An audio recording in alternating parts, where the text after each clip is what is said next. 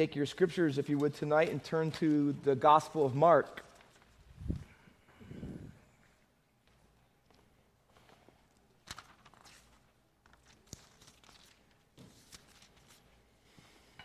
A lot in this text, and we're not going to cover every verse, but a number of them. I would encourage you tonight. You know, I hope this is redundant because I hope this would be true of any time. Especially pay very close attention tonight. Um, this is a good message for us, even as disciples and Christians, to hear.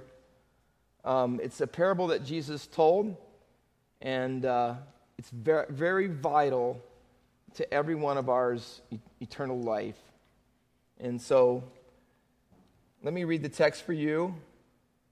You remember, oh, they still do it, or they used to do it for years. Remember the Verizon co- commercial where the guy would walk around and say, Can you hear me now? Remember that? He'd walk around saying that, and they basically, because Verizon offered, quote unquote, the best, and you know, as far as connections for phones and such like that. Well, this is Jesus' test message. He was the test guy. This is the test. And, and, and really, the question, and I want you to know this ahead of time while I read, I want you to hear this because that's what we're about. Can you hear me now? Jesus is asking that question. And, and hearing is more than just using your ears. And you're going to see that in this text. And I'm going to make a lot out of it because I think Jesus did. And, and it's crucial. So don't tune out because you think you got the answers to these things already, because you might be surprised that you don't. Um, so, do you really hear Jesus? Think about that. And do you really hear Jesus in a way that you understand his message and has re- have you responded the way he would want you to? All right?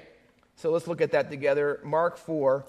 Again, he began to teach beside the sea, and a very large crowd gathered about him. So they got into a boat and set in it on the sea. Often the, the uh, crowd would stand and Jesus would teach. That's what rabbis did when he sat down. He would sit down. A boat gave him good amplification. Everybody would be on the shore, he would be in the boat. It was better. He was teaching them many things in parables. In his teaching, he said to them, Listen, behold, and better, my opinion, listen, look. I'm going to tell you why that's the way it should be, I think. A sower went out to sow, and as he sowed, some seed fell along the path and the birds came and devoured it. Other seed fell on rocky ground where it did not have much soil, and immediately it sprang up, since it had no depth of soil. And when the sun rose, it was scorched. And since it had no root, it withered away. Other seed fell among thorns, and the thorns grew up and choked it, and it yielded no grain. And other seeds fell into good soil and produced grain, growing up and increasing and yielding thirtyfold and sixtyfold and a hundredfold. And he said, he who has ears to hear, let him hear. It's the only paragraph in all the synoptic gospels, Matthew, Mark, Luke, that include that little phrase, let him, whoever has ears to hear, let him hear. The only parable that Jesus says that in. And when he was alone, those around him with 12 asked, with the 12 asked him about the parables, and he said to them, To you has been given the secret of the kingdom of God. But for those outside, so get that in your mind, there are outsiders and there's insiders. Everything is in parables, so that, and this is a quotation of Isaiah 6, 9, and 10, where the seeing and hearing idea comes from. And the context of Isaiah 6 is crucial if you're going to get what Jesus is after. That they may indeed see, but do not perceive, and may indeed hear, but not understand, lest they should turn and should be forgiven. So it's possible to hear, but not really hear. So you can see, and not really see. That was true in Isaiah's day of Israel, and it was also true in Jesus' day, and I'm afraid at times also true in ours. And he said to them, Do you not understand this parable? How then will you understand all the parables? So you got to get this one to get the rest of them. The sower sows the word, and there, these are the ones along the path where the word is sown. When they hear Satan when they hear, Satan immediately comes and takes the word that is sown in them.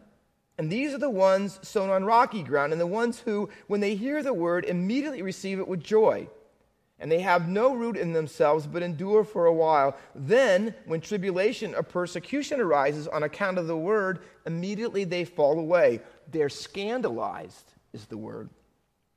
And others are the ones sown among thorns. They are those who hear the word, but the cares of the world and the deceitfulness of riches and the desire for other things enter in and choke the word, and it proves unfruitful.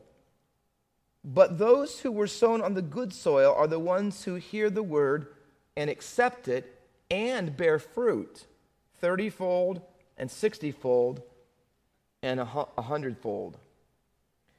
It goes without saying after reading the text, it's fairly obvious, I would think. Um, not everybody who hears Jesus' kingdom message and kingdom words has really heard his kingdom words. The, chapter 4 and verse 3 I referred to as I read it says, Listen, hear, or, oh, or, oh, and then it says, Look. And I think he puts those two in there because when he quotes Isaiah, chapter 6, verses 9 and 10, that was their problem. See, they were listening, but they weren't listening. They were looking, but they couldn't look, they couldn't see. And, and he wants them to say, the insiders are different than outsiders. And the reason, the way it's true, and I'm going to say it again later, is because they see and hear differently. Okay? So, not everybody's to be able to have seeing and, and, perceiving and listening and understanding. In the text, as I read it, I, I hope you figured this out all four, and there are four, soils. Soils are your heart and your response to the things that Jesus says. All four of them have this in common they all hear the word. Every one of them has the phrase, and when they heard, and when they heard. All of them hear, but the responses are just as much different as the hearing was the same. Right? So, in tonight, you know, out of, out of our audience, and, and maybe those wa- listening and watching at home, see, you may hear things, but a lot of people will not really hear them. You will see the truth and as it's communicated, but you, will, you may not even see it.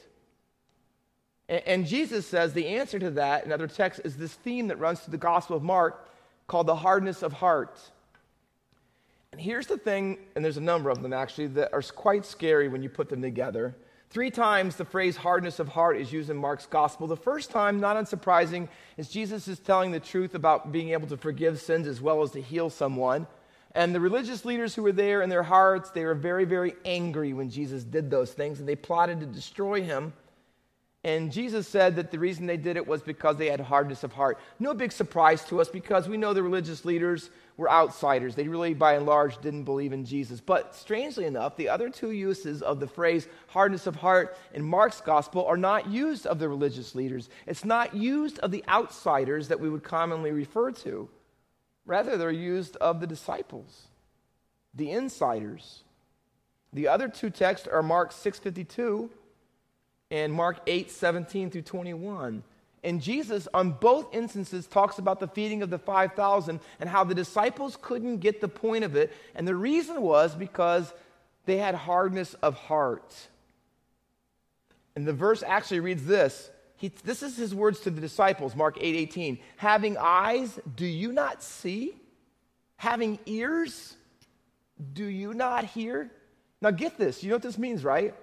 To know is this you could actually hear Jesus in person and not be just a crowd person or a religious leader and hear him in person. No, you could hear him in person and actually walk with him and live with him every day for more than one year, and you, don't st- you still don't get it.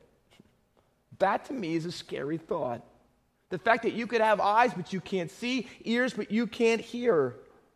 You could be with Jesus, hear Jesus, but never really get Jesus at all. Which leads me to this conclusion. This is what I want to finish my time with tonight that there is a saving type of hearing, and there is a non saving type of hearing. Jesus, in my estimation, as I studied scripture, did not haphazardly choose parables as some teaching tool just on random.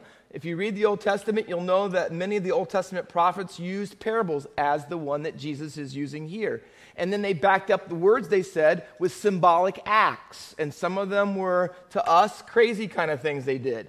And, but they would back them up. Elisha and Elijah did it with miraculous things. Jesus follows that pattern. And with his words of parables and revealing the mysteries of God, he calls the mysteries of the kingdom, he backed them up with miracles. And sometimes they were symbolic things. He rode in on a donkey on the triumphal entry, which was symbolic of what Solomon did when he was crowned king. Jesus did that symbolically.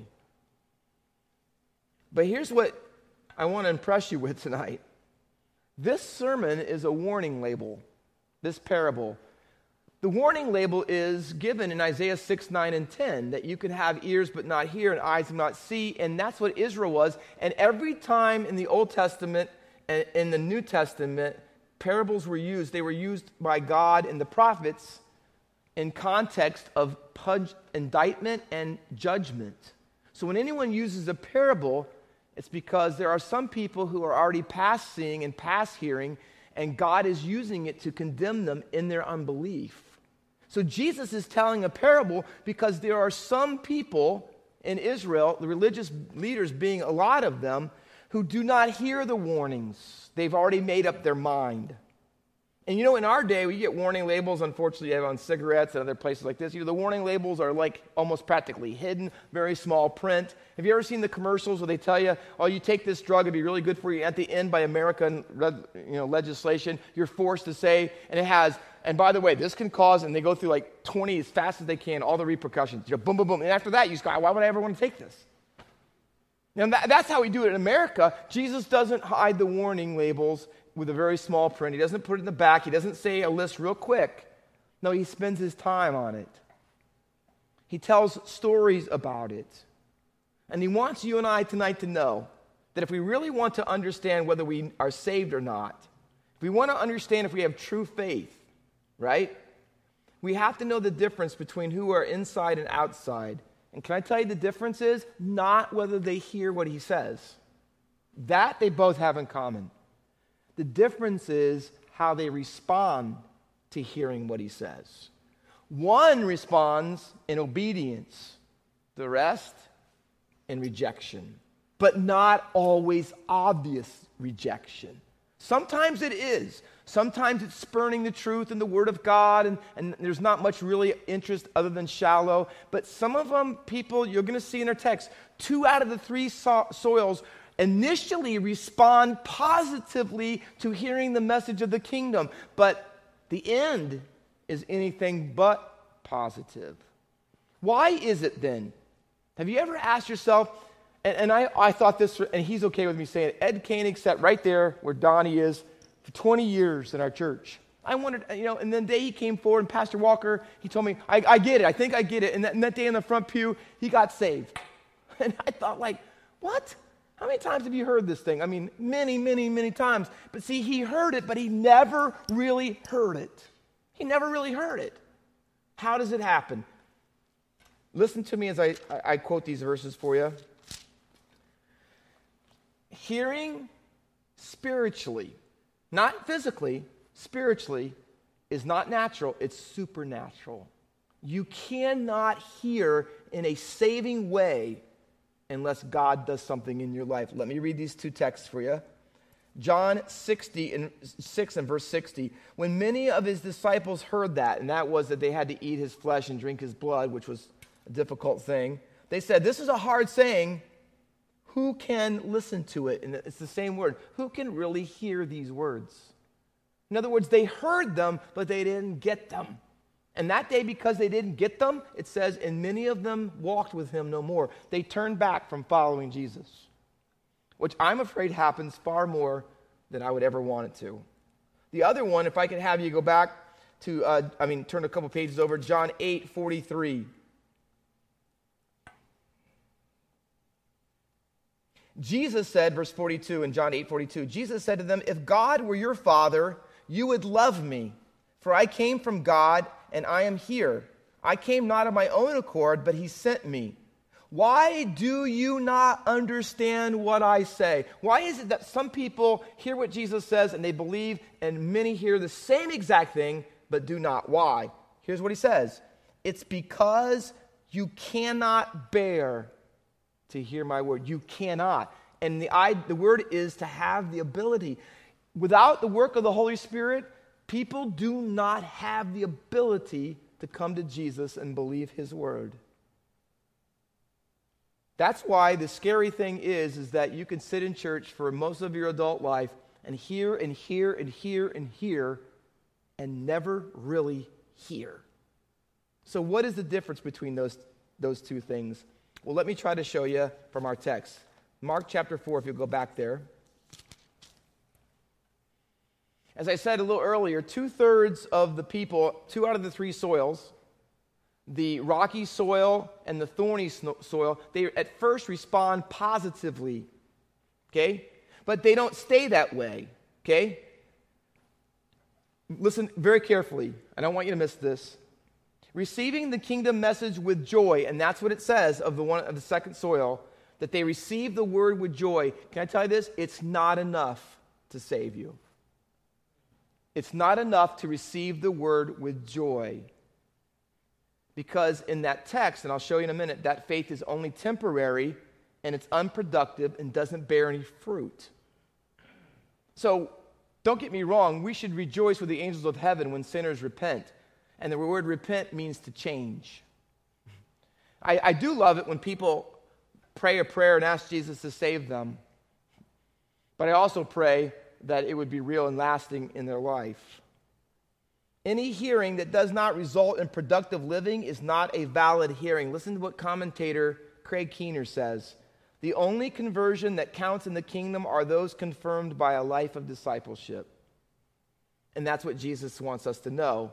Jesus requires a hearing that doesn't just capture your ears, but captures your whole being, every single part of you. So, why is it that people don't have the ability? Well, you could say election and all sorts, but let me say practically, there are three enemies that attack people every time they hear the word of God. And by the way, I'm just going to tell you up front did you know since I started preaching tonight that you are in spiritual warfare? You know, every single time you come to church, every time you hear a Bible lesson, a Bible message, you have engaged in spiritual warfare. And I hope to show you from the text because Satan wants anything in your life but for the Word of God to get a hold of you. He doesn't want that, and he's going to do everything he can to stop it. He wants you to be bored with it. He wants you to hate it. He wants you to do. He wants you to not focus. Listen. He wants you to think about. I'm going to show all kinds of stuff. And if you're listening tonight, don't let the kids distract you, right? Because that's what he would love to have happen in your life. Look at the text. Enemy number one when it comes to the word of God and responding rightly to it. If you look at verse 14, the sower sows the word, and these are the ones along the path where the word is sown. The path is probably the way that those who worked in the field walk through the path every day. And since they walk on it, the ground gets real padded down, it gets packed, and they sprinkle a little seed along the way, or it falls out of their pouches and it sits right on the surface. In the original part, Jesus says it's right on top and it doesn't go beyond the surface very much at all because the birds come by and pick it up. In other words, they were interested enough to come to church for a couple times. They heard things, you know, it set on the surface of their heart and of their mind, but it didn't go any deeper than that, he says. It's superficial and shallow. Soil number one is the path soil. It's it's a difficult one because they're picturing people that reject it pretty easily. Um, and one of favorite, Mark's favorite words used in the text, and these are the ones along the path where the word, and when they hear, see, they do hear Satan immediate, and, and he loves that word Mark does, immediately. I mean, he is, he's right there. He knows the word has been sprinkled into their life, and they, and they begin to hear it, and he doesn't want to waste one second of time, and immediately comes and let this blow you away. It says, He takes away the word. See, their heart wasn't prepared soil. It wasn't ready for it. They, they weren't ready to receive the Bible. They weren't hungry. They weren't looking for it. And because of it, they're not responsive. And because they're not responsive, here's what happens Satan sees it and he takes the word away that was sown. Listen to this in them. Luke adds in his version of this parable that the word that was in their heart. Do you know how scary that is? Some people hear the word of God and it sits on their conscience and it sits on their minds and on their hearts. And before it can really do its work in their life, see, they start rejecting it, they start doubting it, they, they, they don't really believe it. And Satan, listen to this, directly, it says, comes and he snatches and he takes the word out of their minds and their hearts. So, how important is it that you hear the word of God? Can I tell you this, frankly? Your salvation is at stake in how you listen your eternal life is at stake. Because Satan would like to do nothing more than steal it right away for you so it can, can't change your life. See, their salvation was so shallow, or I should say, the word was so shallow in their heart that he didn't have to go very deep. He didn't have to prod very far. It was sitting on the surface. And Luke, I mean, Matthew adds in his version that he snatches away what has been sown there. Luke adds this, listen to this. And why is it so? Luke 8 12, so that they may not believe and be saved. So it's not just Pastor Walker making it up. He says, you know why? It's dangerous to hear the word and not believe it and not act on it because Satan will take that little word that's been given to you and he'll take it away and he'll snatch it and he'll take it right out of your heart. Why? Because he doesn't want you to get saved. See, salvation, true salvation is twofold having Jesus in your heart and not having Satan in your heart. Both are true. Jesus gives you the word and you won't let Satan take it out because you're believing it, you're acting on it. You might say already, all right, Pastor Walker, that, that's a scary thought that Satan could grab something out of my heart, take it away. How does he do that? Well, I think the next two soils explain it. Satan sometimes directly comes and he snatches stuff out of your heart, and sometimes he comes indirectly and he uses other means to get you to not believe his word. And that's what number two soil is about. Look at verse number 16. And there are, these are the ones who sown on rocky ground. Israel was, have you ever been there? Full of stones, full of rocks everywhere. Sometimes dirt is on top of the rocks. And so when you plant things, you put the seed, they go down a little base, but there's rock underneath, and there's no root system allowed to, to really grow. And it says, the ones on the rocky, when they hear the word, they, listen to this, they immediately receive it with joy. In other words, they preach the gospel that you're a sinner, that Jesus died for you, and they have joy over it. And I've seen it happen. And I don't like telling these tales, but it's true. I've seen people in the pews, they come forward, they have tears in their eyes, and they get real, they're joyful that Jesus is going to save me. But it doesn't last. And I love seeing people get joyful about receiving the gospel. But here's what the text says Immediately they receive joy. In verse 17, and they have no root in themselves, so they endure for a while. And the Greek word is temporarily. So, in other words, they talk like it and they act like it for a little while. And for a while, temporarily, they're good with following Jesus. They're interested in doing what he asks. But unfortunately, it's short lived. The joy is short lived because the hardships are not. The Bible says that here's what comes next. And here's what Satan comes in the first soil, but something else comes in the second because I think, although it's not written there, I think Satan indirectly uses means to get to people. The means here are tribulation and persecution arise on account of the word. Read 1 Thessalonians chapter 3 and for yourself. Paul said to the Thessalonians that he had to check on them and he sent someone to find out how their faith was doing because they were suffering for it. And he said, in, in, unless Satan would get a hold of your faith. See, he said, Listen, I worry about people because one of the things that Satan loves to use, one of his favorite weapons to destroy the faith of people, is hard times. So he attacks God's people with hard times. And you know what the problem is? Is those hard times often make it easy for us to believe this lie. Ready? It's really not worth it to follow Jesus. And people who initially respond favorably with joy and they look like, wow, this is a great thing. We announce it from the pulpit. Wow, they were so happy. So and so today came forward and they accepted Christ and they're so excited. And you talk to them and they can't help but smile. All good things. But temporarily so. Time passes and it becomes difficult to follow Jesus. And the Bible says those people in the text, here's the word, they fall away. And the word is the English word scandalize. They get scandalized. You know why? Because here's what they say, and I've heard it verbatim I never really signed up for this. I never really thought that being a Christian would mean this. And by this, they mean at times, all kinds of things. I didn't realize I'd lose my friends. That I started praying, I started wanting to go to church, I started wanting to do the right thing, and my friends all dropped me. I don't have a girlfriend anymore.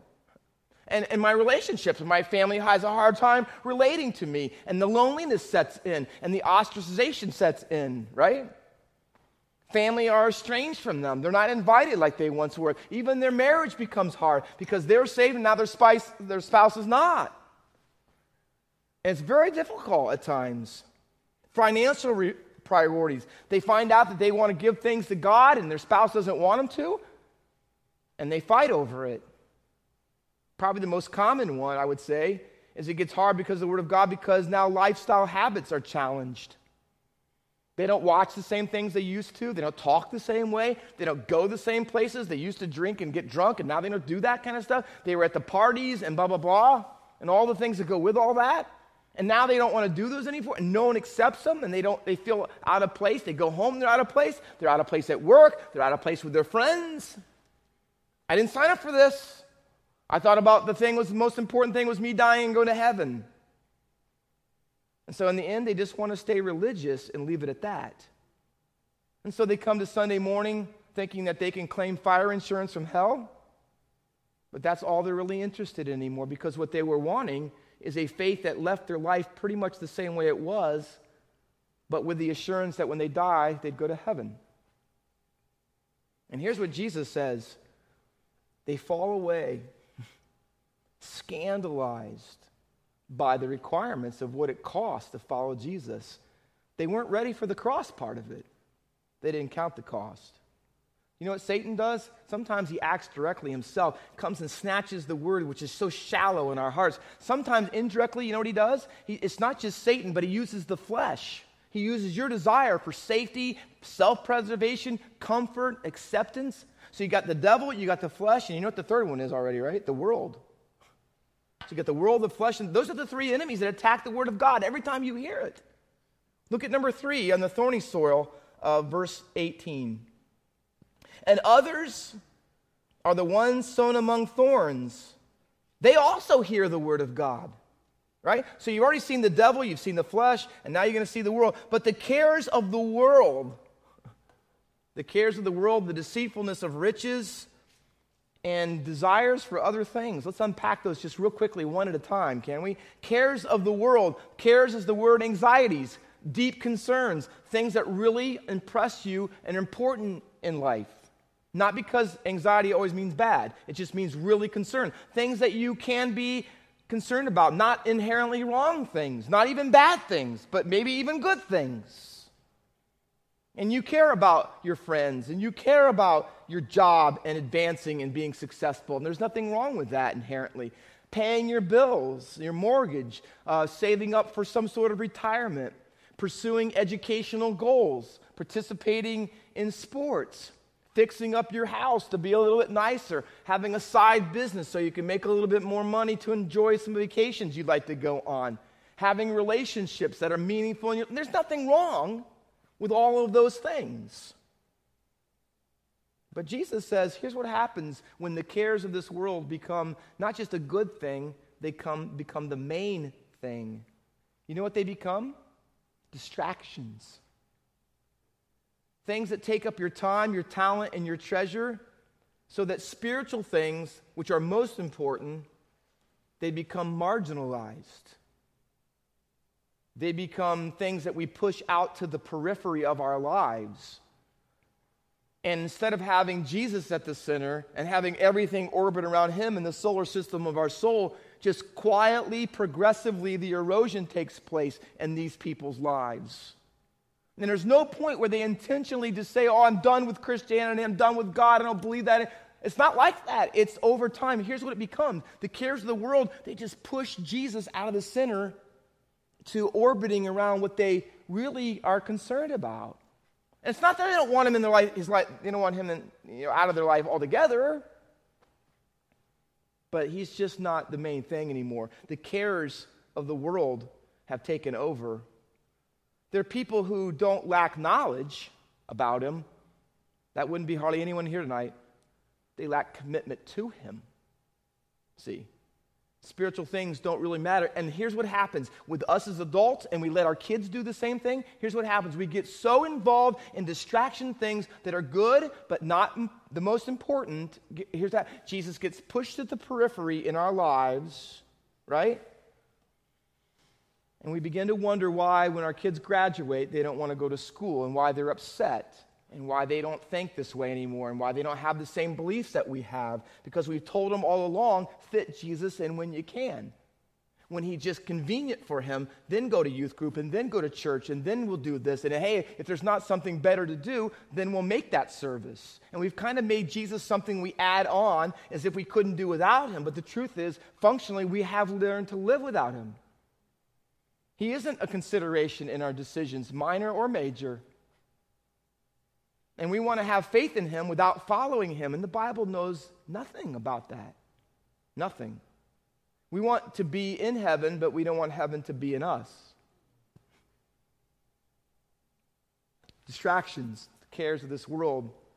Satan indirectly uses the world to do that. The second one, the second attack from the world is the deceitfulness of riches. And I would say this is the biggest problem we have in Americans, in American society, and in American Christianity. Here's what the deceitfulness, and, and here's what it means money, hear me, money will lie to you. Do you get it? Money will lie to you. Here's what the lie is one of them that money can satisfy you better than Jesus, and we have bought it literally. No pun intended. We have bought into it. We believe that there's more security in having money and things than we do in Jesus we have better happiness that things that money can buy than we can get from Jesus. And we believe the lie that if we hold on to the Word of God, we will have to give up something that is actually better than Him. And so, guess what? We don't hold on to it unless it's convenient. And our kids don't hold on to it. And that's why there's this plethora of people leaving the church because they weren't holding on to it for, to begin with. We think we can have a better job if we just cut the corners. We're not going to hold on to the Word of God and have those kind of ethics and standards. We have to do what we have to do, Pastor Walker, to get ahead and to pay the bills. We have better friends. They're more fun than the stick in the mud Christians that we know. Better girlfriends or boyfriends, that is for sure. Grass is greener without the cross, isn't it? But Jesus has strong words for those who think that that is true gain. This very epistle and this very letter, Mark's Gospel, chapter 8, says this What does it profit a man to gain the whole world and forfeit his own soul? Parents, would you love it that your kids were summa cum laude, had a job at the highest levels of business, and died and went to hell? Then why do we act like it? Why do we act like those are the things that we can substitute as our children's gods or any of the other things this world offers? What can a man, Jesus says, give in return or exchange for his soul? And the answer is nothing. You can't put a premium on your eternal life. You can't, he says. Be careful because riches will deceive you. They'll, they'll, they're counterfeit. That's all it is they don't really satisfy. The third thing the world offers is it says in the text, verse 19, the desires for other things enter in, and listen to this graphic word, and they choke the word. The word means exactly what it says it means to strangle. You see in the text, it's dueling desires. See, now we're talking below the surface. We're not just talking about a Christianity where you patch some actions that religious people do to the outside of your life. Yeah, I open my Bible once in a while. Yeah, Pastor Walker, I go to the services sometimes. My parents make me, but I go. And I don't do this, and there's some things I don't do this. I'm not perfect. We tell ourselves. But we never see below the surface See, it's the dueling desires. It's see, you are truthfully what you want. Did you know that Satan works not by dragging people against their desires, but with their desires? Have you ever read Ephesians 2 2 and 3? You know how the prince of the, the, the world, the power of the air, works?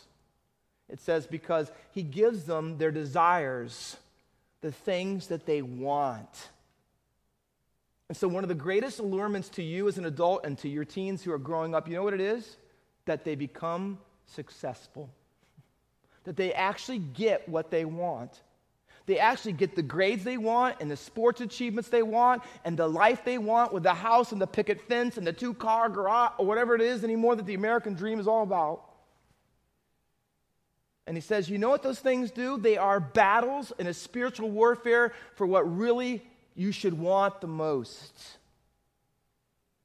And in the text, it says, And other things are sown among the thorns. These are those who hear the word, the cares of the world, the deceitfulness, and the desires for other enter in, and they choke the word. Let me ask you point blank what are the things going on in your heart that have their hands metaphorically around your spiritual throat? Because that's happening. You can't see it visibly, but some things, perhaps tonight, have their hands around the throat of your marriage, the throat of your children, and of your life, and you don't even know it because little by little they cut off the oxygen supply and your relationship to God. Other things, and he leaves it nebulously general. It doesn't say what the other things even are, but there's so many of them. It behooves us, doesn't it, to realize that this spiritual warfare is no joke. And what, what are they choking out? Well, here's what it says the life out of you, literally, spiritually. It says, and when it chokes you, here's what it results is it proves unfruitful. And the word is to become. And over time, when they keep choking you and choking you, pretty soon you begin to care less and less about God until He's not in your life whatsoever. When I was growing up, we had a friend who, when she babysat other people's kids, they'd always ask, Hey, are, are you bringing of any food that you would call a chokeable? I'd never heard of that before. A chokeable. And it was anything that your kids could put in their mouth and they would not be able to swallow it very easily. And this, she called it a chokeable. I always remembered that. You know what? There's a lot of chokables in our world. But we take them out of the box and shove them in our mouths and try to swallow them whole. And let me tell you this they can't be chewed. You can't do it. Because Satan's device is to take them in your life and to choke you with them. Can I warn you tonight about the spiritual danger of barrenness? And that's what the text is unfruitful. Second Peter, don't turn there because I just want you to look at me and listen. Second Peter chapter 1. Listen to the text in verse 8. For if these qualities, and he's listed a bunch of them, are yours and increasing, not stagnant, increasing. There's a trajectory of the Christian life. And increasing, and they keep you from being ineffective or unfruitful. There's our word. Because you ought to avoid it like the plague. The moment that your life isn't producing any fruit, character fruit or soul fruit, winning people, if you're not producing anything, it's a scary time, it says. You are ineffective or unfruitful in the knowledge of our Lord Jesus Christ. Why does it matter? Because he's going to tell you. For whoever lacks these qualities is so nearsighted. Weren't we talking about not being able to see? You're so nearsighted, it says, that he is blind, having forgotten that he was cleansed from his former sins. Therefore, brothers, be all the more diligent to confirm your calling and election. Here, for if you practice these things. Do them, live them in your life. You will never fall. What does that mean? For this in this way there will richly be provided for you an entrance into the eternal kingdom. You know who's insiders? People who know the truth and do it. They're obedient to it. Which, believe, which brings me to soil number four, last one and they're different. If you look back at Mark 4, if you're not still there, Mark chapter 4, there's the one good soil in contrast to all the other soils. This is what true faith in Christianity looks like. Verse 20, but those that were sown on the good soil are the ones, again, they all hear, but this one accepts it. Well, the other ones received it, remember, with joy even. But here's the distinguishing mark and bear fruit. This is the only crop of all the soils that had any harvest whatsoever. The difference is that their life demonstrated a change. they bore fruit. Some 30 fold, some 60 fold, some 100 fold. I, I, I looked up um, farming in ancient Near East during the first century, and if you planted seed and got back a tenfold response from, your, from the ground in Galilee soil, you were doing really good.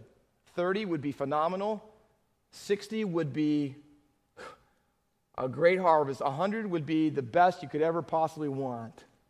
So, you know what Jesus says? It's not that everybody produces the same level of fruit. Some are 30 and God blesses them and uses them and designs for certain things. Sometimes it's 60, sometimes it's unbelievably awesome. And God uses certain of his servants in incredible ways. But here's what's true whether it's 30, 60, or 100, all of them bear fruit. It's not a question of 0, 5, 10, 30. No, it starts at 30. Because here's the, here's the understanding that if you truly know Christ and you have faith and you, the Bible has had good soil, you landed on good soil in your life, that it will produce its fruit in your life. In your life. Jesus said in Matthew 7, verse 20, You will recognize them by their fruits. Not their knowledge, not their theological acumen but by the way they live like Him. That's how you know it. One minute. Pastor Walker, how can I better prepare myself for spiritual warfare every time I come to God's house and I listen to the Word of God? Can I give you three quick things quickly? Ready? Application. Number one, take the Bible seriously. And I'm going to tell you this, I'm not trying to be rude. Most people do not. Here's how I know Ask yourself, what do you do on Saturday night before you come to church on Sunday? If you stay up really, really late to watch a movie till 2 in the morning, you're not preparing your soul for the Word of God. You're not. What do you do on Sunday morning if you get up at 7 but don't come to church till 11? Read a psalm, read the scriptures. Make your heart, can I say, prepared for the soil, for the Word of God, the seed of the Word of God in your hearts. Take it seriously. Get your, so you're awake and you're alert. You're not kind of like, whoa, oh, I should have stayed up and watched that third binge movie or whatever it was. Let your kids know this is important stuff to us. Your soul's at stake. So Saturday night, Sunday morning, here's what we do. I'm not saying read three chapters or something. I don't know. But prepare your heart. Take it seriously. Be in the Bible. Prepare it every time you hear it. Secondly, I would say take all the physical things you do, and leading up to Sunday, all the events of your life, take them seriously. Because here's what you can't do you can't care less about God all week long and turn it off and then turn it on on Sunday morning. It doesn't work that way. You had no time for Him in prayer or the Word, not much of your thought. You're so busy doing everything else, but Sunday's God's day, so you come to church. It won't change you. Lastly, Take your priorities seriously. What do you really want your life to be? What do you want your marriage to be? What do you really want your kids to turn out like? Picture yourself, your kids, 30, 40 years down the road. What do you want to say when they look back on their lives? That they did this or they were this? You take your poise because what you invest in now is what you will get later. See? That's how we prepare our hearts for the soil of God's word. So, again, all night, the question has been what kind of soil are you? And that's what the parable demands. Which soil are you really?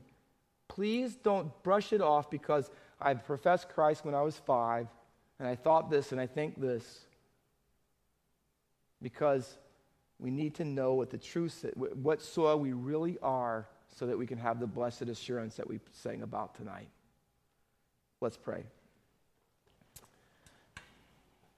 Father, your son said this that the gate is narrow and few there will be that find it. Few, not even some, not even close to many. Few. Father, May those words stir us tonight to, as Corinthians says, examine ourselves to see whether we be in the faith. Father, my goal tonight is not to shake security, but to make it more founded in what it ought to be in. In Jesus Christ and his work by his word in our hearts through the Spirit to have a changed life, a fruitful Christianity. I pray, God, that you give us the humility and the honesty to ask ourselves, what soil are we really? And then to act on it for your glory. In Jesus' name we pray. Amen.